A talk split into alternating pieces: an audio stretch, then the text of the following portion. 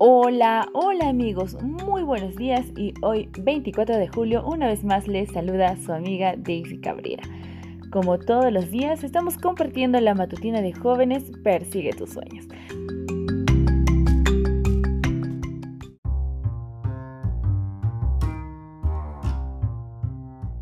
Y pues ya sabes, ya sabes, claro que sí, primeramente vamos a ir al texto bíblico. Y la palabra de Dios dice en Proverbios 6, versículo 27.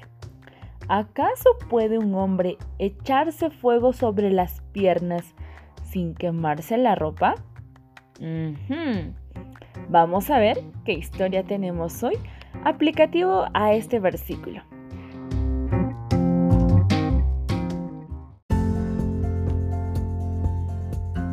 Así es que hoy aprenderemos una historia acerca de una mujer llamada María y su esposo Pedro Curie.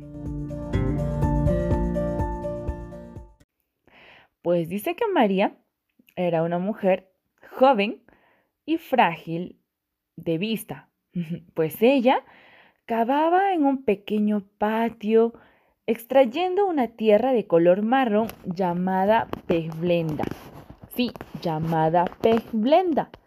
Pues esto ella cavaba para que finalmente la pueda vertir en una olla grande que hervía constantemente sobre una estufa de hierro. Allí ella permanecía durante horas y horas, ¿no? Meneando, moviendo este líquido maloliente. Uh, para que luego pueda verterlo en frascos de vidrio y almacenarlos en su laboratorio y pues más tarde ese líquido tenía una apariencia de jarabe que sería colorado y tratado y finalmente pues analizado. Esta mujer, María Curie, junto con su esposo Pedro, trataban de aislar este elemento que hacía que la Tierra fuera radiactiva. Así es. Pues dice que en 1898 ya tenían un puñadito de este preciado polvo. Aislado de varias toneladas de pejolenta, tras cuatro años de arduo trabajo, una noche, pues María le dijo a su esposo, ¿podríamos ir al laboratorio por un momento? Claro que sí, dijo Pedro. Caminaron juntos y pues Pedro llegó al laboratorio junto a su esposa, abrió la puerta ruidosa hasta que ingresaron al laboratorio. Y María le dijo con una voz así despacito, mira Pedro, ¿no es hermoso? No enciendas las lámparas. ¡Ah! ¿Por qué? Porque una hilera de tubos de ensayos brillaban como gusanos luminosos de color azul. El radio fosforescente iluminaba el oscuro galpón que usaban ellos como laboratorio.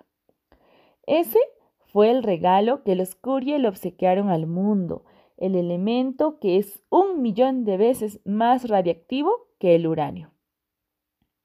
Así es. Este elemento puede hacer fosforescente las manecillas de un reloj, matar semillas y destruir bacterias y células cancerosas.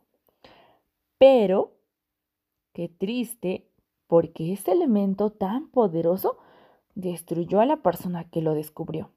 Sí, María Curie murió de leucemia. La radiación bajo la que trabajó durante más de 30 años de su vida destruyó las células de la médula espinal, pues había tomado el radio, un tipo de fuego sobre las piernas. ¿Recuerdas el texto?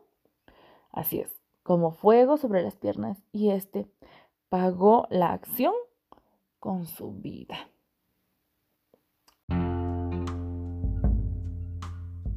Pues aquellos que experimentan con el pecado también sufrirán las consecuencias. Como fuego oculto mata desde adentro, aunque no se pueda ver desde el principio, ¿cierto? La leucemia espiritual es real y la muerte eterna es segura. No te quedes allí dejándote engañar por la brillantez del pecado, por la brillantez de la tentación y todo ese esplendor. Pues recuerda, Eso puede ser muy peligroso y puede llevarte a la muerte. Dios no desea eso. Por ello que nos advierte. Nos advierte y nosotros estamos prestos allí para poder obedecerle o como no.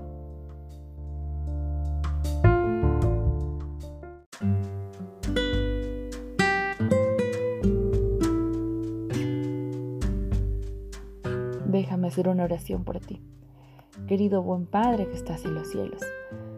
Señor, todos los días estamos en un desafío diario en la vida, buscando el bien, pero Señor, luchando contra el mal.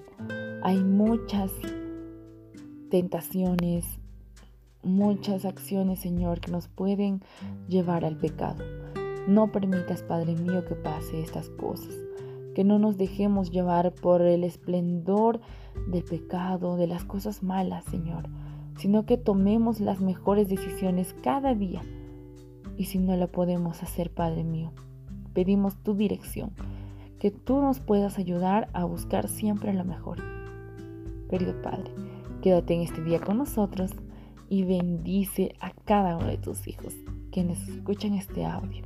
Y Señor, de ese modo también podamos seguir escuchando tu voz, tu palabra. Señor, te rogamos que te quedes con nosotros. En el nombre de Jesús te suplicamos.